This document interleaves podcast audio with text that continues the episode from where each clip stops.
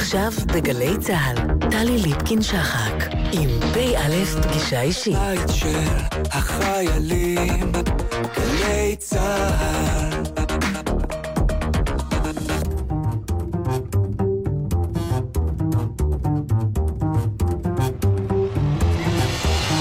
כמה דברים שאתם צריכים לדעת על עוזי רובין. הוא נולד בשנת 1937 בתל אביב, להורים שעלו מגליציה והיו פעילים בעצם. בילדותו התגורר במרכז תל אביב, סמוך למה שיהיה לימים מצודת זאב. בשנת 1956 התגייס לחיל התותחנים והחל ללמוד הנדסה אווירונאוטית בטכניון עוד בהיותו חייל. עם סיום התואר הראשון החל לעבוד בתעשייה האווירית, שם עבד עד 1969. את לימודי התואר השני בהנדסה אווירונאוטית עשה רובין במדינת ניו יורק. בשנות ה-70 הוביל תוכניות פיתוח מרכזיות בתעשייה האווירית בתחום הטילי, ואחרי מלחמת יום הכיפורים התבקש להוביל מיזם שפרטיו עדיין חסויים במשרד הביטחון. אחרי הסכם שיתוף פעולה בתחום הגנה בליסטית עם ארצות הברית, היה בין מקימי מנהלת חומה לפיתוח אמצעי הגנה מפני טילים, ובמסגרתה עסק בפיתוח פרויקט החץ.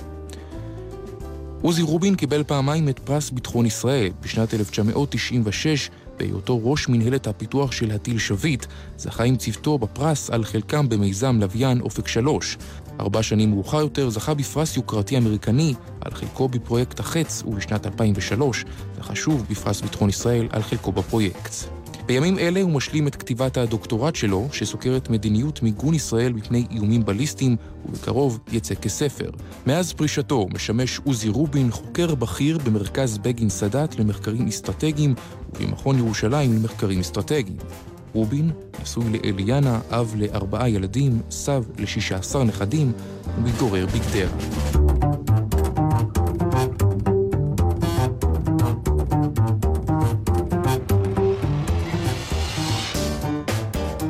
פגישה אישית, עוזי רובין, לשעבר ראש מנהלת חומה, זו המנהלת העוסקת בהגנה על ישראל מפני טילים. שלום לך.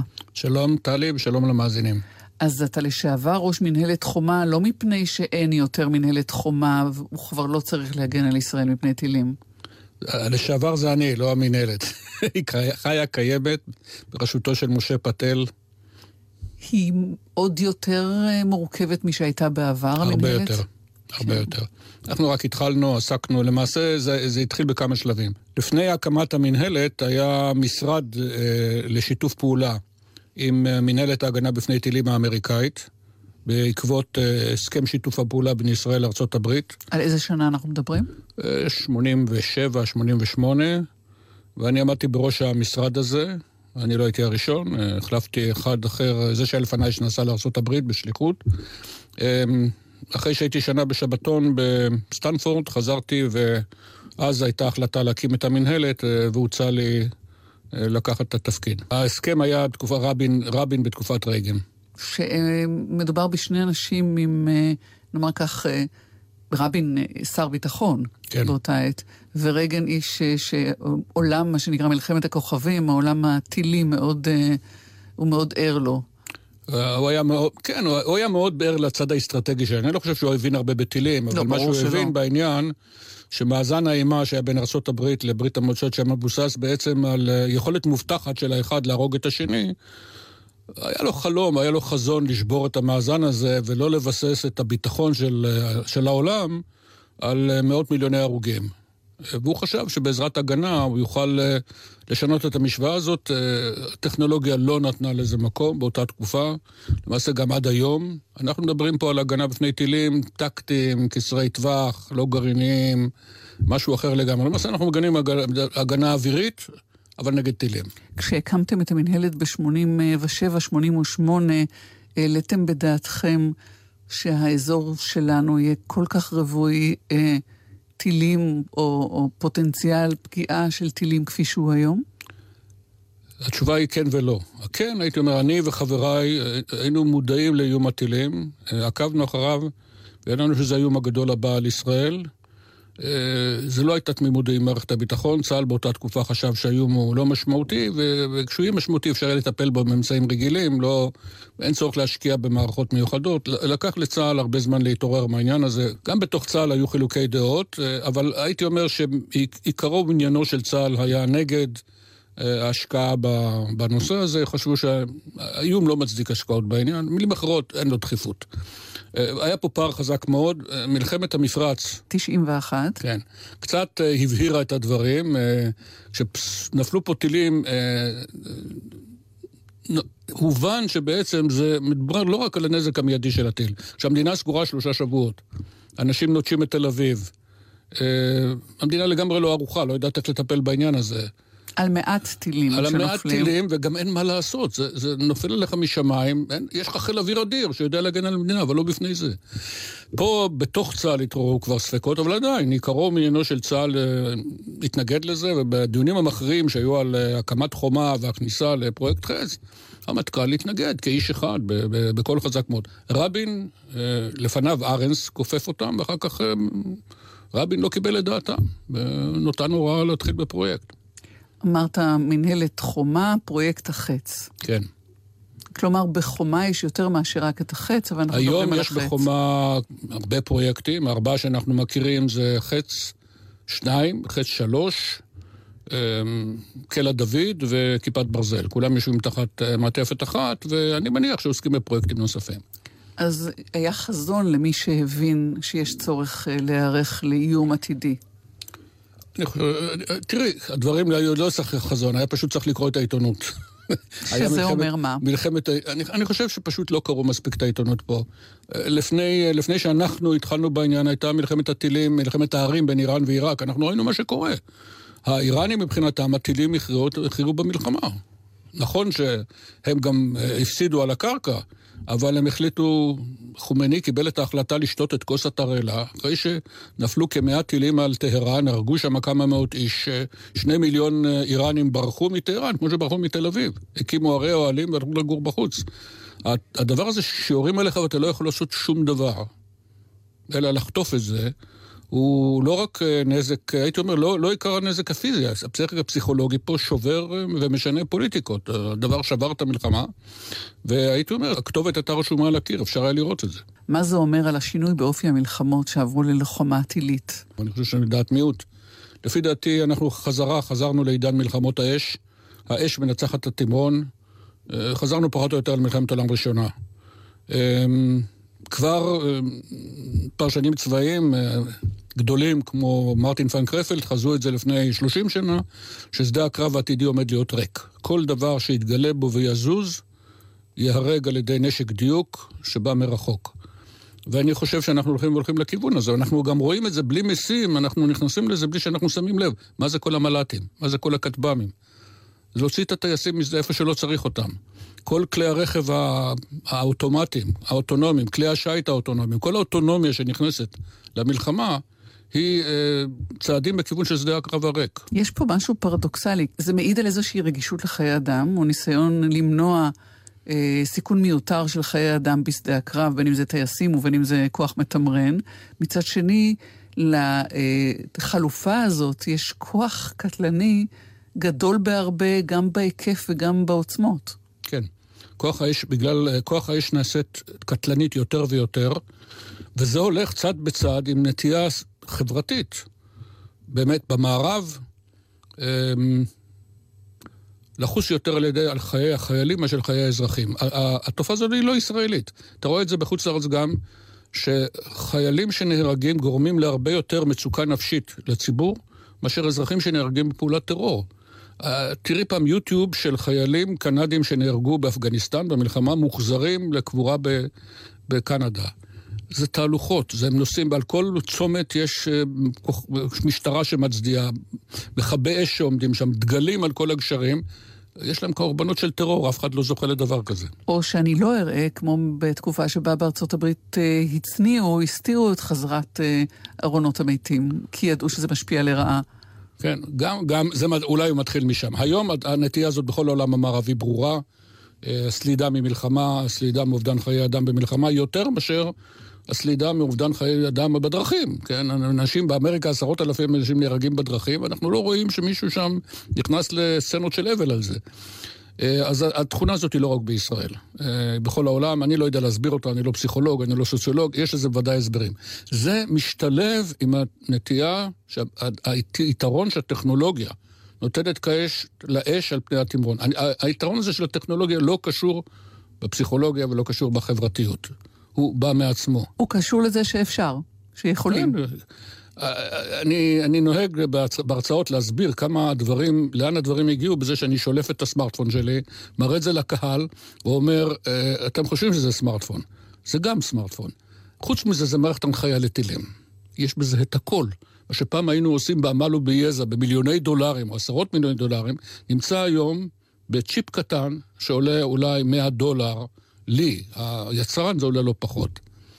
אז היכולת הטכנולוגית הזאת, שהיא אה, מתקיימת מעצם הצורך שלה להמציא את עצמה כל הזמן, באה לשימוש או של, לשירותו של אה, רעיון המלחמה. אבל לפעמים הכיוון הוא הפוך. זאת אומרת, יש דברים שמתחילים בצבא או בצורך בלחימה ועוברים אחר כך אל התחומים האזרחיים. אה, בתור חובב היסטוריה צבאית והיסטוריה של הטכנולוגיה הצבאית, אני חובב, אני לא מקצוען בעניין, אבל הטרנד הוא כזה, הטכנולוגיה רצה לכיוון שמביא כסף, שמביא תמורה. כאשר הטכנולוגיה האזרחית מביאה יותר תמורה מהטכנולוגיה הצבאית, אנחנו רואים את התנועה שהטכנולוגיה האזרחית רצה קדימה והצבא שואב ממנה, דוגמה, שנות ה-20 של המאה ה-20, שבה הייתה התפתחות אדירה של התעופה האזרחית. היה המון צריכה של, הטיסה הייתה דבר חדש, הזמן שזה קיצר הייתה דרישה, אנשים שילמו הון תועפות אבל היו מוכנים לשלם. כתוצאה מזה פיתחו מטוסי נוסעים, פיתחו טכנולוגיות משוכללות יותר של בניית גוש, של בניית כנפיים, התקדמו עם אווירודינמיקה, וכל זה עבר למפציצים של מלחמת העולם השנייה. היום אנחנו רואים את התקשורת בתור אה, הדבר ששואב אה, הכי, הכי הרבה משאבים, או מביא הרבה תמורה למשאבים, ואנחנו רואים את התוצאה. הסמארטפון אפשר ממנו לעשות טילים, לא מטילים סמארטפון, מסמארטפון לעשות טילים. אז לכן, אה, אנחנו פשוט נמצאים בפאזה היום של עולם, די עולם של שלום. אנחנו כאן בפינה, אחת הפינות היחידות בכדור הארץ שבה עדיין יש מלחמות. אה, העולם הוא באמת עולם של שלום יחסית למה שראינו לפני 50 ו-100 שנה. אה, בעולם של שלום, התפתחות כלכלית, יש דרישה לטכנולוגיות אזרחיות. והצבא הוא עכשיו שואב, הצבאות שואבים מהטכנולוגיות האזרחיות ולא ההפך. מלחמת עולם שנייה ראינו הפוך. הייתה מלחמה על החיים, כולם רצו קדימה וקידמו טכנולוגיות צבאיות, והטכנולוגיות הצבאיות האלה, מקם, גרעין, הזינו טכנולוגיות אזרחיות. מה מהדברים האלה שמנית הם הסאבים או הסבא רבא של הטכנולוגיה שאתה מכיר, שאתה מקדם, שאתה חתום עליה? אה, זה בא משני כיוונים. כיוון אחד זה אווירונוטיקה. אה, כל אווירונוטיקה תורגמה להנדסת טילים. אווירונוטיקה הנאה, והצד השני זה ההמצאה של המחשב וההמצאה של הטרנזיסטור. שני הדברים האלה התחברו ביחד. בסוף הגיע סטיב ג'ובס הגאון, שלקח את הכל, חיבר ביחד לסמארטפון, הוא לא המציא שום דבר חדש. רק אפילו לא המציא את המצח מגע, גם זה כבר היה. הרעיון הגאוני, ויש הרבה חדשנים כאלה, שפשוט לוקחים את הדברים ושמים אותם ביחד, פתאום נוצר לך מכשיר שהופך את העולם. לא, אני אשאל אותך, מה מהדברים האלה שמנית, אלמלא היה מתפתח, היה מפותח, אה, היה מונע את אחת ממכונות המלחמה שאנחנו מכירים, המלחמה בצורתה החדשה? ככה איזו מחשבה שעולה במוחי. המחשב, זו ההמצאה העיקרית. המחשב עושה את המהפכה פה. הוא עושה את המהפכה בהכל, הוא עושה את המהפכה במכוניות שלנו, בתקשורת שלנו ובנשק שלנו. אז יש פה שאלה שאתה בטח לא יכול לענות עליה, ואני בכל זאת אזרוק אותה לחלל. אה, אם לא היה מחשב ולא הייתה טכנולוגיה משוכללת כל כך למלחמה טילית, שאיננה מלחמה של בני אדם, כפי שאנחנו מזהים אותה או אתה מגדיר אותה כרגע, האם המלחמות היו ממשיכות אה, בשדות הקטל אה, ובתמרון היבשתי והימי ובכל אותם הדברים שאנחנו מכירים ומנו וגבו מיליוני קורבנות בשדה הקרב, חיילים? או שבאין אה, טכנולוגיה משוכללת ומתוך אותה רגישות לחיי אדם, פשוט היו מפסיקים להרוג במלחמות. אני מאמין גדול בזה שאנשים לא משתנים, הטכנולוגיה לא משנה את טבע האדם. הטכנולוגיה מאפשרת לטבע האדם לעשות דברים. המלחמות היו מסיבות שהיו לפני שהמציאו את המחשב. מי שמסתכל על נשק של אה, מלחמת עולם ראשונה, שאין מחשב, לא הופיע שם. מסתכל על תחכום שנכנס, איך עושים במכניקה, בצורה מסובכת, את מה שהיום אנחנו עושים במחשב בצורה קלה. אנחנו עושים את זה היום בצ'יפ, שם זה לוקח אונייה שלמה, אבל עשו את זה. כשרצו להילחם, בנו את כלי הנשק ועשו אותם. האנשים יפסיקו להילחם כשלא תהיה עילה להילחם, אבל אני חושש מאוד שכשלא תהיה להילחם גם ימצאו את העילה. היום מקובל לחשוב בחוגים פרוגרסיביים, הלאומנות גרמה לכל המלחמות בעולם, מלחמת העולם הראשונה, מלחמת העולם השנייה. כולם שוכחים שלפני מלחמת העולם הראשונה ושנייה היו מלחמות נפוליאון, ולפניהם היו מלחמות המלכים באירופה, ולפני כן היו כל ג'ינגיס חאן וקובלאי חאן וכל החבר'ה האלה ששטפו והרגו ערים ועשו גולגלות, פירמידות של גולגלות, כל זה לפני שהמציאו בכלל את המדינה הלאום. שאנשים תמיד מוצאים את הסיבות למלחמה. נעשה אתנחתא, עוזי רובין, נעשה אתנחתא, אה, ולבקשתך, אלעד ירד אל הירדן. כמה פסטורלי. בחרת כי? כי השיר יפה, המילים מתנגנות. כשנולד אה, לאשתי אליאנה ולי הבן הרביעי, קצת בהפתעה, אנחנו חשבנו תהיה בת, זה היה לפני עונת האולטרסאונד, כן? לא ידענו מה יגיע, חשבנו שתהיה בת. אמ, והופיע בן, יפה מאוד, ולא היה לנו שם מוכן. נסענו באוטנס כמה ימים אחרי הלידה, עוד לפני הברית, וניגנו את אלעד ירד על ירדן, זו הייתה התקופה של... שהשיר הזה היה מאוד פופולרי, שמענו את השיר ואמרנו, זהו, זה, זה אלעד. אז הנה לאלעד, נשמע ונחזור.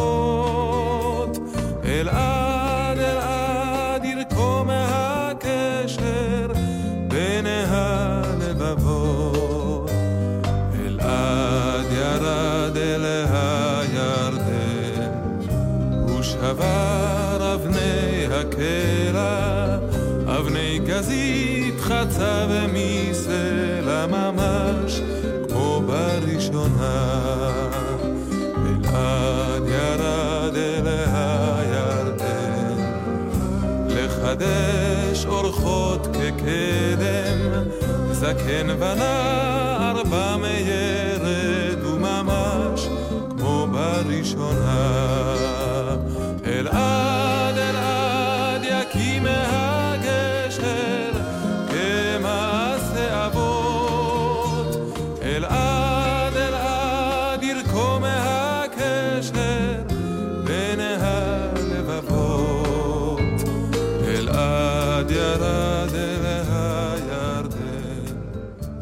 פגישה אישית עוזי רובין, לשעבר ראש מנהלת חומה, זוהי המנהלת העוסקת בהגנה על ישראל מפני טילים.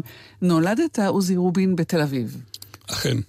במרכז תל אביב, וגדלת ביחד עם מדינה שהלכה והוקמה. זיכרונות הילדות הראשונים שלך הם מהמנדט, הכרזת המדינה, אה, הפצצות על תל אביב. מה זה הכניס בך? אז זה הכניס בי, אני חושב, כשאתה נולד לתוך מלחמה על העצמאות, אתה לא מבין אותה בהתחלה, וזה מכניס לך תחושה ששום דבר לא בטוח, וצריך לי, על המדינה, כמו על החירות, צריך להילחם ולחזור להילחם. אמרת שבתחילת מלחמת השחרור, ועוד לא היית בר מצווה, היית אפילו, היית בן 11 בערך, שהדברים לא הולכים כל כך טוב, והיית מודאג מזה, שאלת את אבא שלך אם, אם ננצח. כן, היו- הייתה תקופה קשה. זו הייתה תקופה שלפני הקמת המדינה, תקופת המלחמה, המלחמה בתוך, אה, על היישובים. אה, אני זוכר את הכותרות בעיתונים על אה, שיירת נבי דניאל, שיירת יחיעם, והייתה תחושה לא טובה, ההורים גם אה, הלכו עם פנים די חמורות. ואני זוכר שיום אחד שאלתי את אבא שלי, אנחנו ננצח? הוא אומר לי, כן, כן, אין ברירה, אנחנו ננצח. אז הבנתי שזה אין ברירה, ושמחתי מאוד, הלכתי חזרה למשחקים שלי. ונרגעת. כן. אבל מאז איכשהו יצא שבלי שהתכוונת, אולי חייך מוקדשים אה, להמשיך לכך שנתקיים ואפילו ננצח. כן, הוריי היו במחתרת, ואני... מה, הם היו אצלניקים? כן. כן. ואבי היה אחד מיצרני הנשק של האצ"ל, מה שהכניס לי הרבה אהבה לטכנולוגיה. כן, הוא היה מתפאר שהוא הצליח לייצר סדן, הוא הצליח לייצר קנה, והראה לי את הקנה החרוק, איך הוא הצליח לייצר אותו. ונטיתי לטכנולוגיה. אבא שלי רצה שאני עורך דין, דרך אגב. ולא שימחתי את ליבו כשהחלטתי ללכת לאווירונוטיקה בטכניון. אבל זה ממש דור שני ל... ליצרני נשק, נגיד ככה.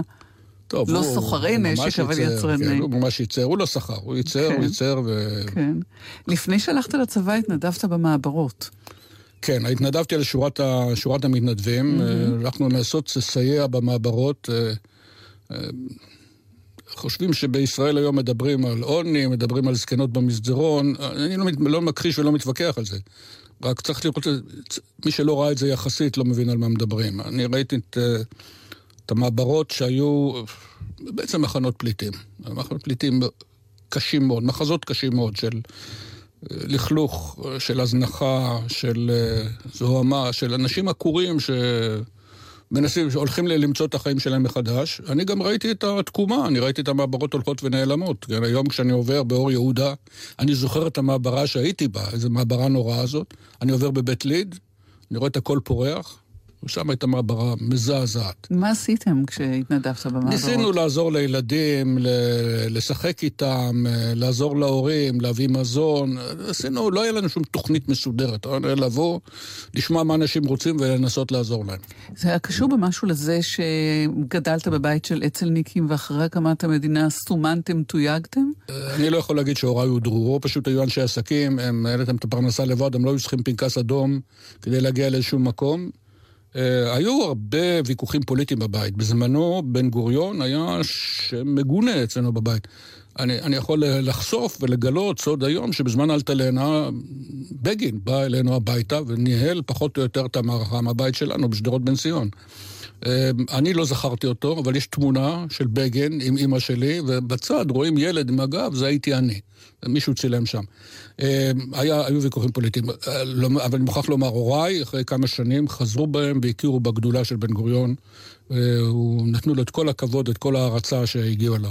הספיקו לראות אותך אה, מתחיל לפעול בתחום שנועד לחזק את, המדינה ולמגן אותה? כן, כן. אבא שלי, אה, אבא שלי, שני ההורים שלי ראו אותי בתעשייה אווירית, נכנסתי לתעשייה אווירית, התחלתי לעבוד שם ו... ולהתקדם שם, וכשקיבלתי את התפקיד אה, די מכובד במשרד הביטחון, זה היה קצת לפני שאבא שלי נפטר, זה היה ממש שנה לפני שהוא נפטר. הוא הספיק לראות את זה והוא אמר לי שהוא מאוד גאה. ומה עשית במשרד הביטחון?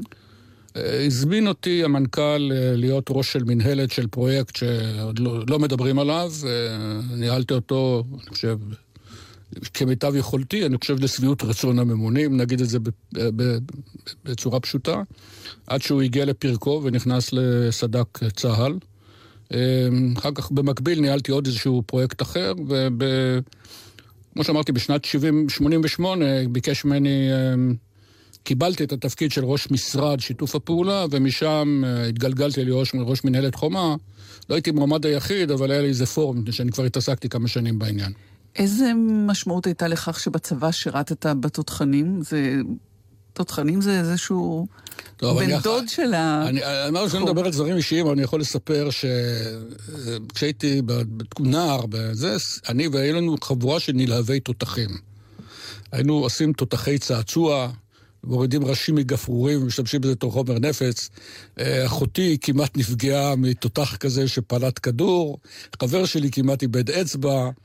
אה, היינו מטורפים לעניין הזה, ככה שזה היה די טבעי. כשהתגייסת במלחמת סיני. אה, קצת לפני מלחמת סיני. ולא לא נלחמת, אבל ב- לא, במלחמה בסיני עצמה. עצמה לא, הייתי בקורס, הייתי בקורס, ורק במלחמת ששת הימים כמעט נלחמתי, ובמלחמת אה, יום כיפור אה, ירו עליי. אני עוד לא יריתי, אבל ירו עליי, התקדמתי. אז יש פה, יש פה איזה קו מעניין מהשירות הצבאי בתותחנים, משחקי התותחים אה, של הילדים, אל התותחנים, אל ההנדסה האווירונאוטית, שזה מעלה אותך כיתה... תעצרי רגע בתותחנים. התותחנים לא היו תותחנים, הם היו טילים. אני נכנסתי ליחידה הסודית הראשונה של טילי נ"ט, כשאסור היה עדיין להגיד שיש טילים. עלינו פה על וואו. משהו. המפקד שלי קרא לי, קפצתי ביחידה ואמר לי, אתה יודע איזה יחידה זאת? בסוד, אסור לספר, זאת יחידה של טילים. אני כבר קראתי על הכל על טילים, אני ראיתי מינט, לא מינט, אטלסים, טייטנים, טילים אתה רוסים. פשוט נועדת לעבוד בטילים. כן, יצאתי לחצר וחיפשתי את הטילים. אומר לי המפקד, זה לא אלה, זה הקטנים בארגזים. אבל משם. התחיל עניין הטילים. כשהתחלת את שיתוף הפעולה עם האמריקאים, מה למדת עליהם? אני הגעתי ל... ראשון הגעתי לוושינגטון, טרי בגניין, וביקשתי שיציגו לי את תוכנית מלחמת הכוכבים. אנחנו ראינו בעיתון כל מיני לייזרים בחלל, ורציתי לראות מה התוכנית. אז באמת סידרו לי איזה רב סרן או סגן אלוף אמריקאי, שנתן לי הרצאה מאוד מפורטת עם הרבה שקפים ו... ועליהם גרפים. עליהם גרפים. אנחנו נתחיל את התהליך הזה פה, נגמור אותו שם, וככה זה הולך גרף אחרי גרף אחרי שקף אחרי שקף, 30 שקפים, שנגמרים, בכל- בסוף הם נגמרים, ואני שואל אותו, אוקיי, אז כמה זמן זה ייקח וכמה כסף זה ייקח? אומר, אין לנו שום מושג. מה שראית זה התוכנית, איך להכין תוכנית. פתאום הבנתי מה זה סדר ומשמעת. מצד אחד, הכל, קשה להכניס מילה באמצע, הכל מסודר, מצד שני, הסדר מביא תוצאות. אין הוא ספק. כן מביא תוצאות? חד משמעית. כן.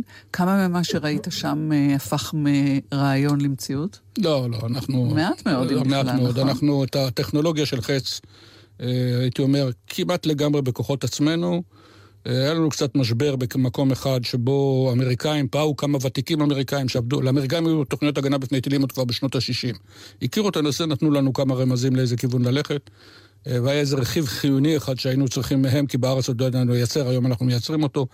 בסך הכל זה עבודה ישראלית. אה, הייתי אומר, הזיעה והמוח של אנשי תעשייה אווירית והתעשיות האחרות. בעיקר הכורח הוא ש... שמפעיל את, את המוח? הקורה, מה שמפעיל את המוח זה שילוב של, אה, זה כמו אומרים לי, לבנות ולהיבנות בה. מצד אחד, אתה רוצה לבנות, מצד שני אתה נבנה מהעניין הזה. זה, זה, זה העולם של המהנדסים. מהנדסים חיים על פרויקטים קשים. תן להם פרויקט מסובך, ואז הם פורחים. כמובן, הם מצליחים בו. הם כל כך משקיעים את עצמם בעניין, שאתה רואה את המחזה שכשהניסוי מצליח, בשדה הניסוי אתה מחכה ימים ושבועות, חודשים שהניסוי יהיה, וכשהוא מצליח, אני כבר ראיתי מהנדסים שנשברים ובוכים. כשהוא מצליח. כשהוא מצליח, מרוב אושר. וכשהוא לא מצליח. כולם הולכים עם פרצוף אה, נפול קצת, אבל אה, אומרים, אוקיי, פעם הבאה. לאחרונה היה שיגור מוצלח של חטא שלוש. כן. מה יש בחטא שלוש, ככל שאתה יכול אה, לפרט? חטא שלוש זה השכבה הכי גבוהה שמיירדת בחלל החיצון. אה, כדי לפתח את הטיל הזה, בעיקר, בעיקר של מחיר, איך לעשות את זה שזה יהיה בזול. לאמריקאים יש גם דברים כאלה. אצלנו מצאו שני מהנדסים בתעשייה אווירית, אה, מצאו פטנט מדהים, זה מין ביצת קולומבוס כזאת, שכמובן אני לא יכול לפרט. אה, כשאתה רואה את זה, אומר, בום, אתה דופק בבצח, איך לא חשבתי על זה קודם? ועם זה הם אה, הצליחו לייצר מה שהאמריקאים עושים בהרבה הרבה הרבה כסף, לעשות בהרבה פחות כסף. אה, ועכשיו יש לנו את היכולות האלה של חטא שלוש, אה, רחוק רחוק בחלל החיצון, לפגוש את הטיל שיגיע, שיירה למדינת ישראל. אם חטא שלוש יפספס אותו, אין ודאות שכל... אין מאה אחוז זהירות. אז חטא שניים יחכה לו בשכבות העליונות של האטמוספירה, ואם גם הוא יעבור את זה, אז קלע דוד יחכה לו בשכבות הנמוכות של האטמוספירה עד פה. כיפת ברזל לא שייכת לעניין הזה, כיפת ברזל שייכת להגנה בפני טילים קצרים יותר. זה עולה המון כסף, גם כשזה באיזשהו, גם כשיש המצאה שמצמצמת את העלויות, וזה, וזה שווה את ההשקעה כי זה מבטיח מה? שאנחנו, שאנחנו לא נושמד, או שתהיה לאנשים תחושת ביטחון. אנחנו תמיד מבדילים בין ביטחון לתחושת ביטחון. אני חושב שצריך להבין שהדברים קשורים אחד בשני. הצד השני מחפש שינויים פוליטיים, הוא מחפש רווח פוליטי. כיום ניסו להשמיד את מדינת ישראל בעזרת כוח צבאי קונבנציונלי לפחות פעמיים, מלחמת השחרור ואחרי מלחמת ששת הימים, שהיעד שלה היה חד משמעית השמדת מדינת ישראל. מי שרוצה את הנאום של נאסר, הוא מדבר על זה, שתהיה מלחמה, מדינת ישראל תושמד. הוא לא מתכוון להזיז את צה"ל או להשיג איזה קונצסיות פוליטיות, השמדה. היום עברו לאסטרטגיה אחרת, כולם, האיראנים, אחרים. לתקוף את האוכלוסייה של מדינת ישראל, ודרך זה להשיג את היתרונות הפוליטיים, ואולי את הפסקת קיומה של המדינה. לא דרך הבסת צה"ל, אלא דרך הבסת האוכלוסייה. ולכן תחושת הביטחון והביטחון, mm-hmm. היום קשה להבדיל ביניהם. Mm-hmm. אז, אז זה מאפשר, וגם הדיבור על זה, כי הרי במקור ובאינסטינקט, הרעיון הוא לדבר מה שפחות על הפיתוחים האלה. גם כשמצליח ניסוי של החץ, אתם לא ממש נותנים המון מידע, או הם לא ממש נותנים המון מידע. או המערכת לא נותנת המון מידע. חד משמעית, כי אנחנו היינו שמחים לחלק את הכל עם עם ישראל, אבל אם אנחנו מחלקים את זה עם עם ישראל, אנחנו גם מחלקים את זה עם איראנים. אז, אז מוכרחים לא לספר דברים. הם עבודים מכיוון אחר לגמרי, יש להם טכנולוגיה של לעשות טילים שתוקפים את המדינה, שהולכים ונעשים מדויקים. והולכים ונעשים קטלניים. הם לא עומדים במקום. האיראנים.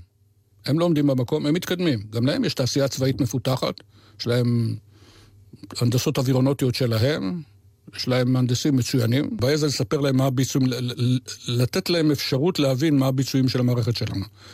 כדי שמה, כי אז הם עלולים... מהבנת הביצועים הם יכולים איך לפרוץ אותה. אוקיי. Okay. כי באמת בסוף זה איזשהו דו-שיח כזה, שאתה ממציא משהו, הם ימציאו משהו על המשהו הזה, אנחנו נמציא משהו על המשהו של המשהו. אין שום חדש, תקראי את ההיסטוריה של אירופה, זה, זה, כל, כל אחד מאותת לצד השני. בין מלחמות כולם מאותתים אחד לצד השני. הוא יורה כדי שאתה תדע שיש לו וכדי שאתה תפחד, ואתה יורה כדי להראות לו שיש לך במה להגן, ושהוא לא יחשוב שהוא יכול להפחיד אותנו. זה, זה, זה, זה, זה דיפלומטיה דרך איתותים אה, אה, צבאיים. חבל שאי אפשר פשוט להפסיק את זה. אבל על זה כבר דיברנו קודם. תראי... אה, וגם כי המון אנשים מתפרנסים מזה בסוף. לא, טנגו צריך שניים. אני, הייתי מעדיף שלא היה צריך את כל הדברים האלה. אני... הנוהג שלי היה שכל פעם שאנחנו חנכנו בפרויקט חומה, משהו חדש, מתקן חדש, מקם חדש, פעם ראשונה יוצא החוצה המקם, פעם ראשונה יוצא החוצה הטיל, פעם ראשונה יוצא החוצה אפילו המשגר שלו. היינו עושים טקס, לפעמים טקס בנוכחות ראש הממשלה, רבין בא לטקס של החנוכה של המקם. הייתי אומר תמיד, ביידיש, ההורים שלי דיברו יידיש, אני לא למדתי, אבל מילה פה ומילה שם, נישט בדרפן. שלא, שלא נזדקק לזה. יש עניין של סדרי עדיפויות לאומיים, ובזמן הקמת אה, מנהלת אה, החץ, אה, או הקמת פרויקט החץ במנהלת חומה, וכל האיום הבליסטי ש, שנדרש לקבל מענה, היו גם דברים אחרים שהיה צריך להתעסק איתם. מי בסוף מחליט ואיך מחליטים על תקצוב. סדרי עדיפות זה בעיקר תקצוב וגם כוח אדם ומוח. כל דבר זה, כשאני רואה את זה, זה שר הביטחון. הוא, הוא, הוא, האדם שעומד בראש כל הפירמידה, הפירמידה הזאת שיש לה שלוש, שלוש רגליים.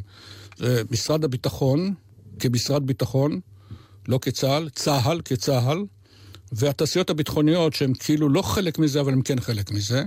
זה לא משנה אם הן פרטיות או ממשלתיות. הן כולן או מפוקחות על ידי משרד הביטחון, או חיות במשרד הביטחון. ולכן בסופו של דבר מילתו של שר הביטחון זה המילה הקובעת פה. וכמו שאמרתי, במקרה של הגנה בפני טילים, אני ראיתי לפחות שלושה שרי ביטחון שעושים overruling על מה שהצבא רוצה. כי הצבא לא רצה והם חשבו שצריך. כיפת ברזל זה דוגמה קיצונית, כמעט, ואחרונה, אנחנו כולם זוכרים את עמיר פרץ, אבל מה שאנחנו פחות זוכרים זה שאהוד ברק, לא רק שאישרר את התוכנית של עמיר פרץ, אלא כפה אותה לצבא.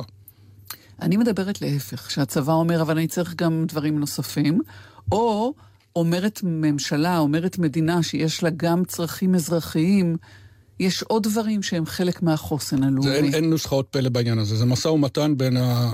בתוך, הדרג ה... בתוך הדרג הממשלתי, שבדרך כלל זה הוויכוח המפורסם בין האוצר והביטחון, כל אחד מושך לכיוון שלו, כי כמו שהאוצר אומר, בלי, בלי כלכלה אין ביטחון, וכמו שהצבא אומר, משרד הביטחון, בלי ביטחון אין כלכלה. הדברים האלה נופלים באמצע, ודרך אגב, לא רק אצלנו, בכל מקום בעולם. ויכוחים תמיד קיימים. ואיכשהו תמיד הביטחון מנצח, שיש בזה, ברור למה, אבל יש גם כל כך הרבה דברים אחרים שמדינה צריכה. כולל אגב חינוך כדי שיאפשר עוד פיתוח של טכנולוגיות, גם לצורכי שלום רצוי. אני, אני חושב שהתדמית הזאת שהביטחון מנצח היא פשוט מוטעה. Uh, הביטחון מגיע ל, ל, לפשרה שהוא מגיע מפני שהוא יודע שהוא צריך לחיות בתוך עמו. הדרישות של מערכת ביטחון, יוקר המחיה, מה שנקרא, אינדקס הביטחון, עולה הרבה יותר מהר מאשר יוקר המחיה. כל דבר בטכנולוגיה הצבאית, בהצטיידות הצבאית, הולך ונעשה יקר הרבה יותר מהר מאשר בחיים האזרחיים. קרה שאמרו לכם, את זה לא כי זה יקר מדי, אל כן, תלכו לכיוון הזה? כן, חד משמעית, כן. והפסדנו דברים חשובים בגלל זה? בהחלט. אני חושב שיכולנו לעשות יותר. תראי, אני לא חושב שיש היום, אם אני מדבר רק על השטח שלי, של הגנה מפני טילים, אין לנו מספיק. להגיד שאנחנו מוגנים אה, כמו שצריך, כמו שאני הייתי רוצה, התשובה היא לא, אבל זה לחיים. יהיו גם שיגידו, אין מספיק, או מה, כמה זה מספיק. אין מספיק בתי חולים. גם בבתי חולים אתה יכול ללכת עד אינסוף. הפשרה היא תמיד איזה פשרה. כל אחד אומר את שלו, ובסוף uh, עושים את הפשרה בעניין. אתנחתא, עוד אתנחתא מוזיקלית. ביקשת את לבוהם. איזה יופי. כן, שר על הזנבור, והשיר הוא נהדר, והמילים הן נהדרות. נשמע ונחזור.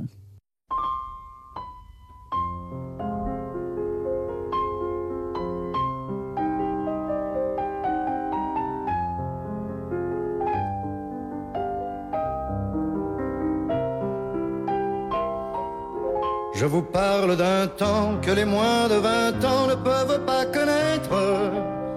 Montmartre en ce temps-là accrochait ses lilas jusque sous nos fenêtres et si l'humble garni qui nous servait de nid ne payait pas de mine. C'est là qu'on s'est connu, moi qui criais famine et toi qui posais nu. La bohème, la bohème, ça voulait dire on est heureux. La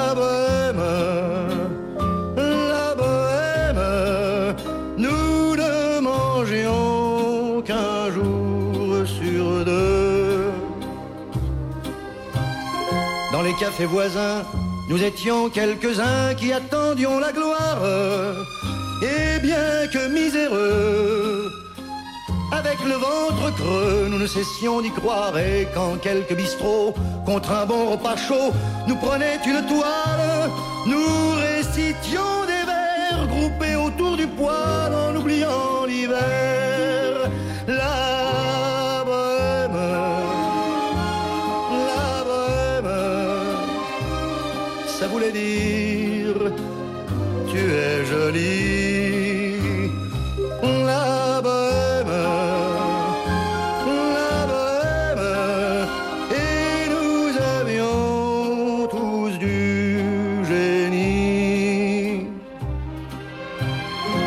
Souvent il m'arrivait devant mon chevalet de passer des nuits blanches, retouchant le dessin de la ligne d'un sein, du galbe d'une hanche, et ce n'est qu'au matin qu'on s'asseyait enfin devant un café crème.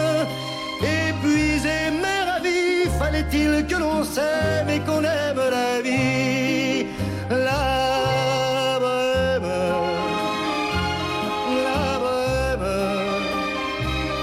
Ça voulait dire on a vingt ans.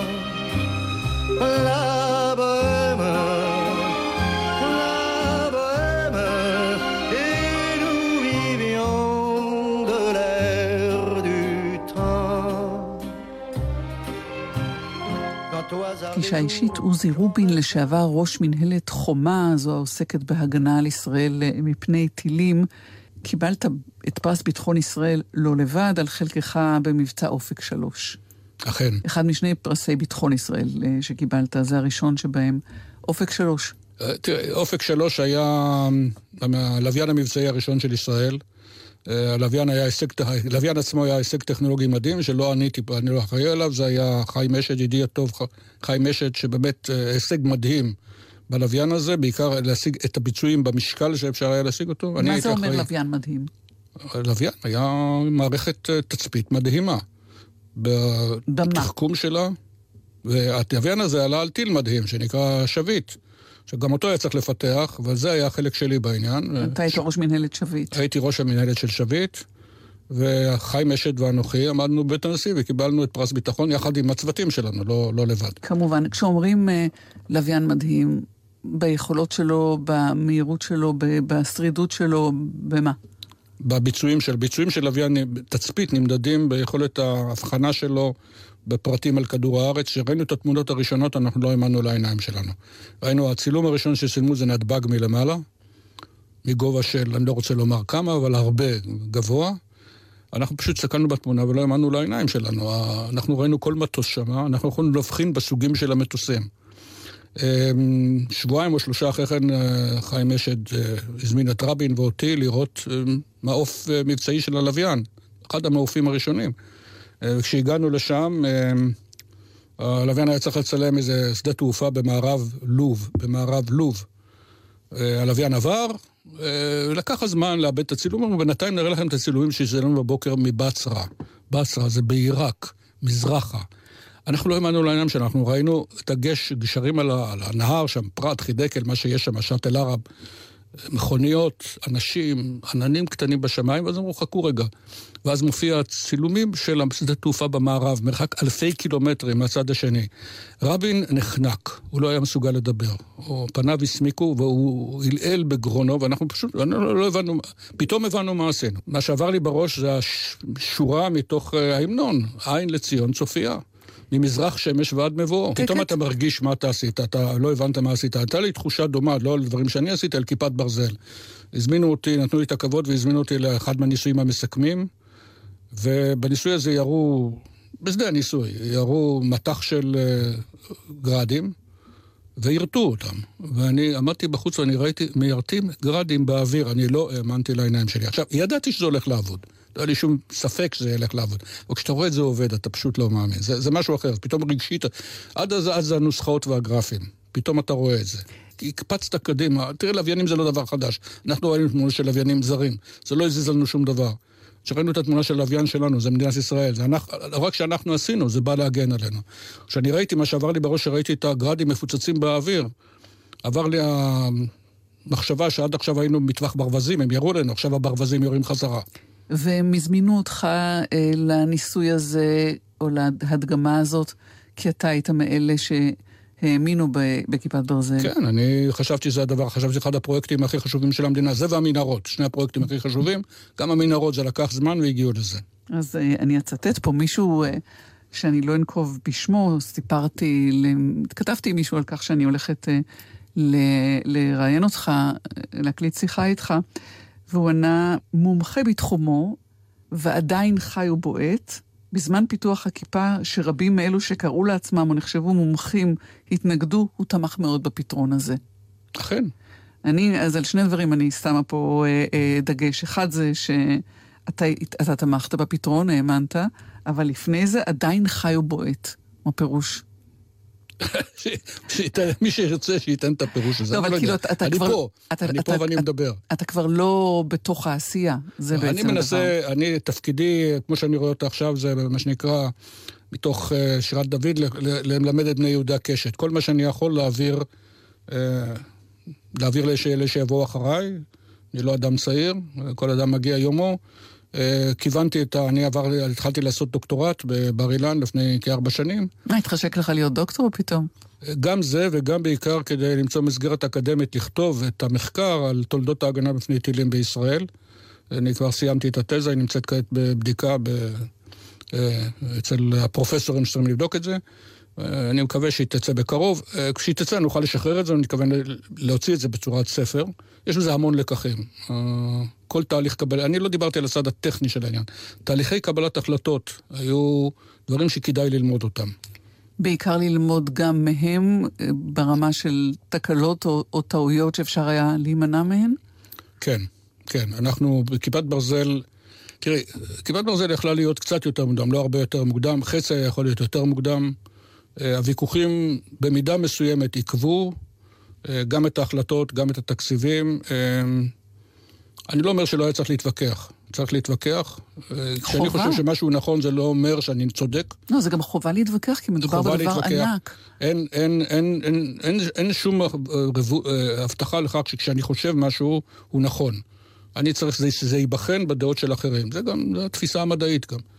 אז לכן הוויכוחים צריכים להיות, אבל בתוך הוויכוחים היו אמוציות, היו דעות קדומות, היו הרבה אינטרסים אה, אה, ארגוניים, שזה גם כן חלק מהחיים. ניסיתי לזהות אותם במחקר שלי, את האינטרסים הארגוניים. מפה לי אותם.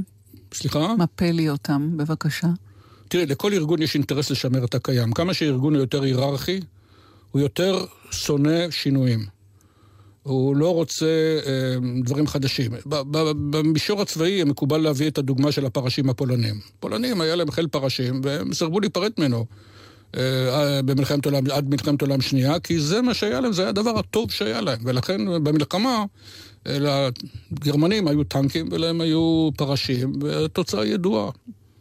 אז מה שאתה מצפה זה שתהיה ערנות לשינויים.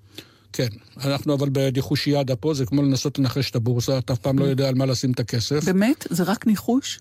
זה ניחוש מושכל, כי אתה מסתכל מה הטרנדים בעולם, למשל, האיום הטילים, לא היה צריך הרבה לנחש, כמו ששאלת בהתחלה, צריך פשוט לקרוא את העיתונים. אבל אה, זה רק מראה לך, והשאלה למה אחרים לא קראו את העיתונים. כי זה לא היה נוח להם להביט במציאות בעיניים.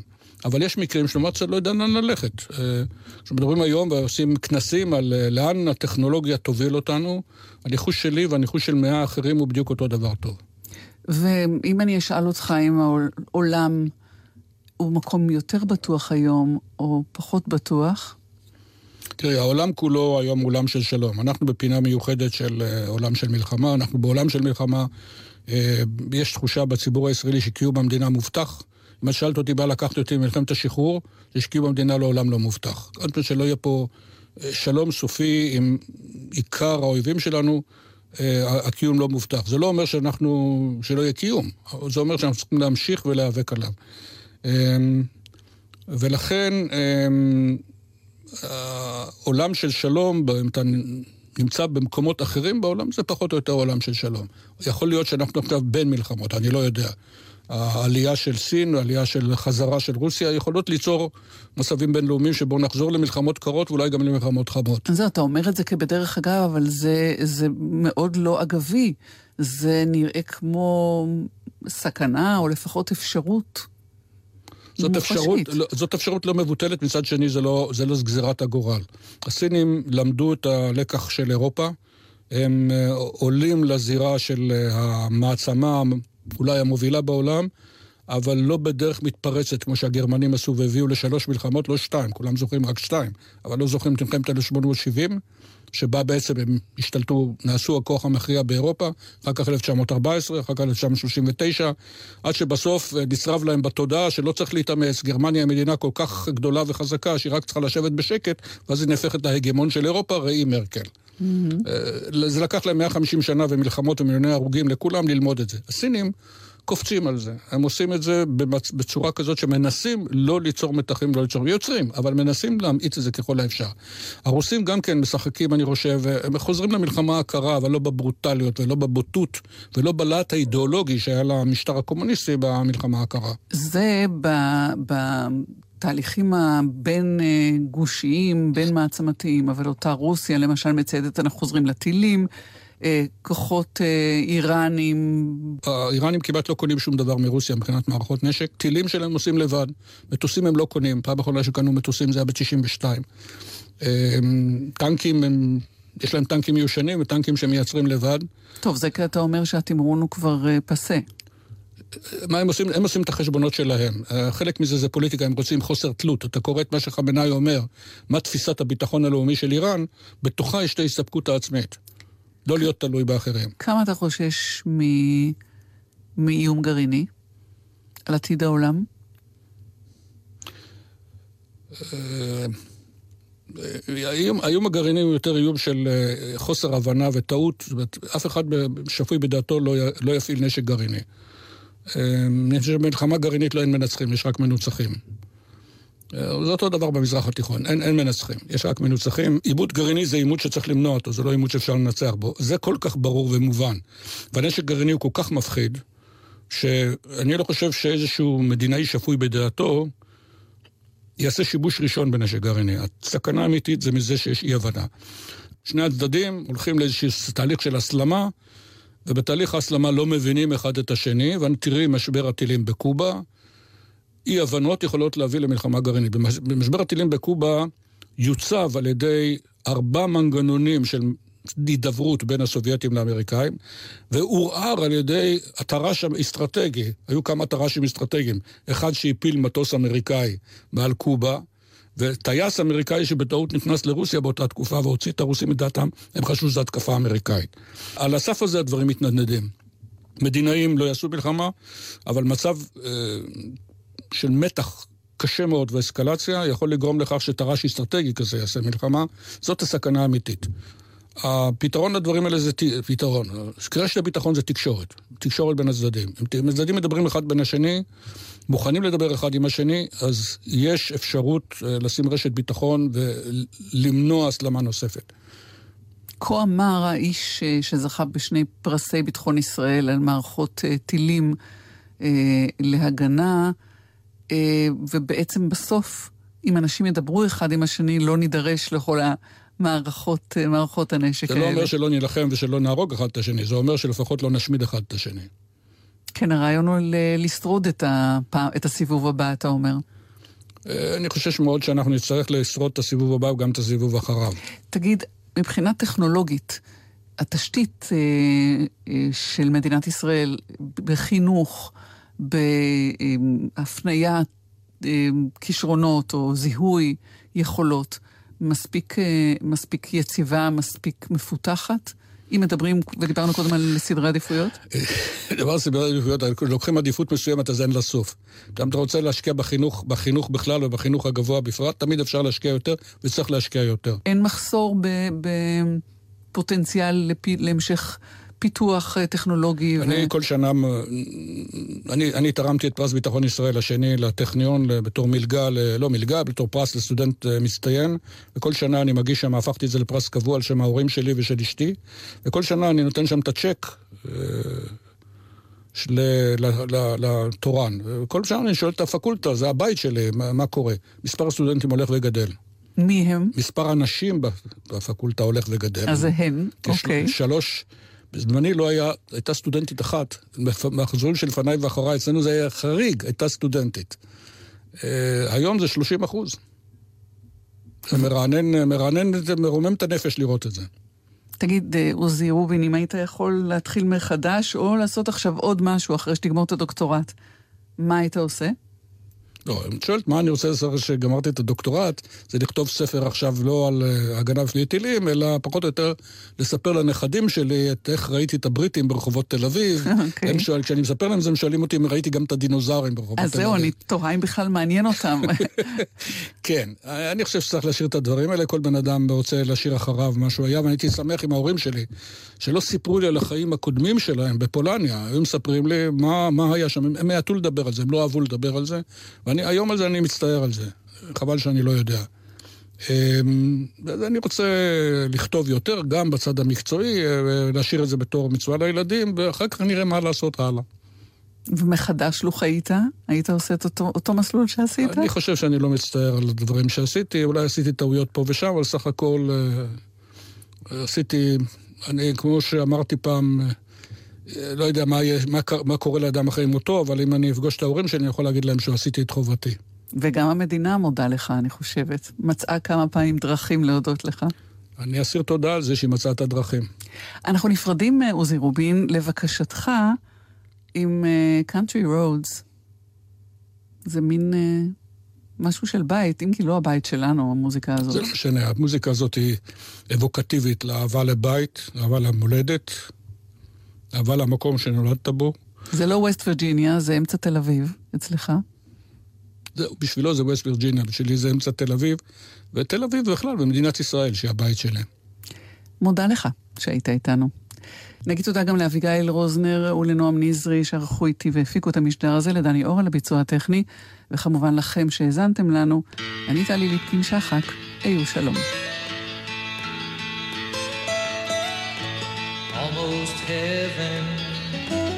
West Virginia, Blue Ridge Mountains, Shenandoah River. Life is old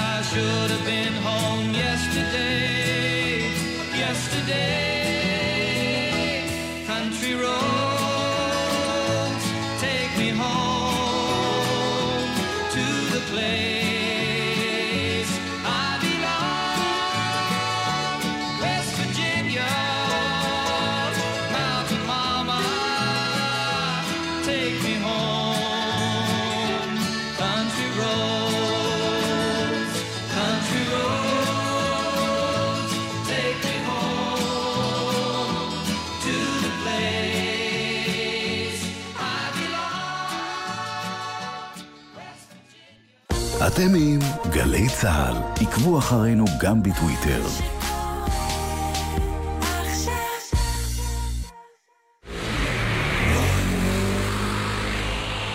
האם הייתם מסתפקים בחצי עבודה? אז מדוע תתפשרו על חצי הגנה? רוכבי אופנוע וקטנוע, שימו לב, קסדת החצי יצאה מחוץ לחוק ואסורה לשימוש. מעכשיו מותר לרכוב רק עם קסדה שלמה ותקנית. נלחמים על החיים עם הרלב"ד.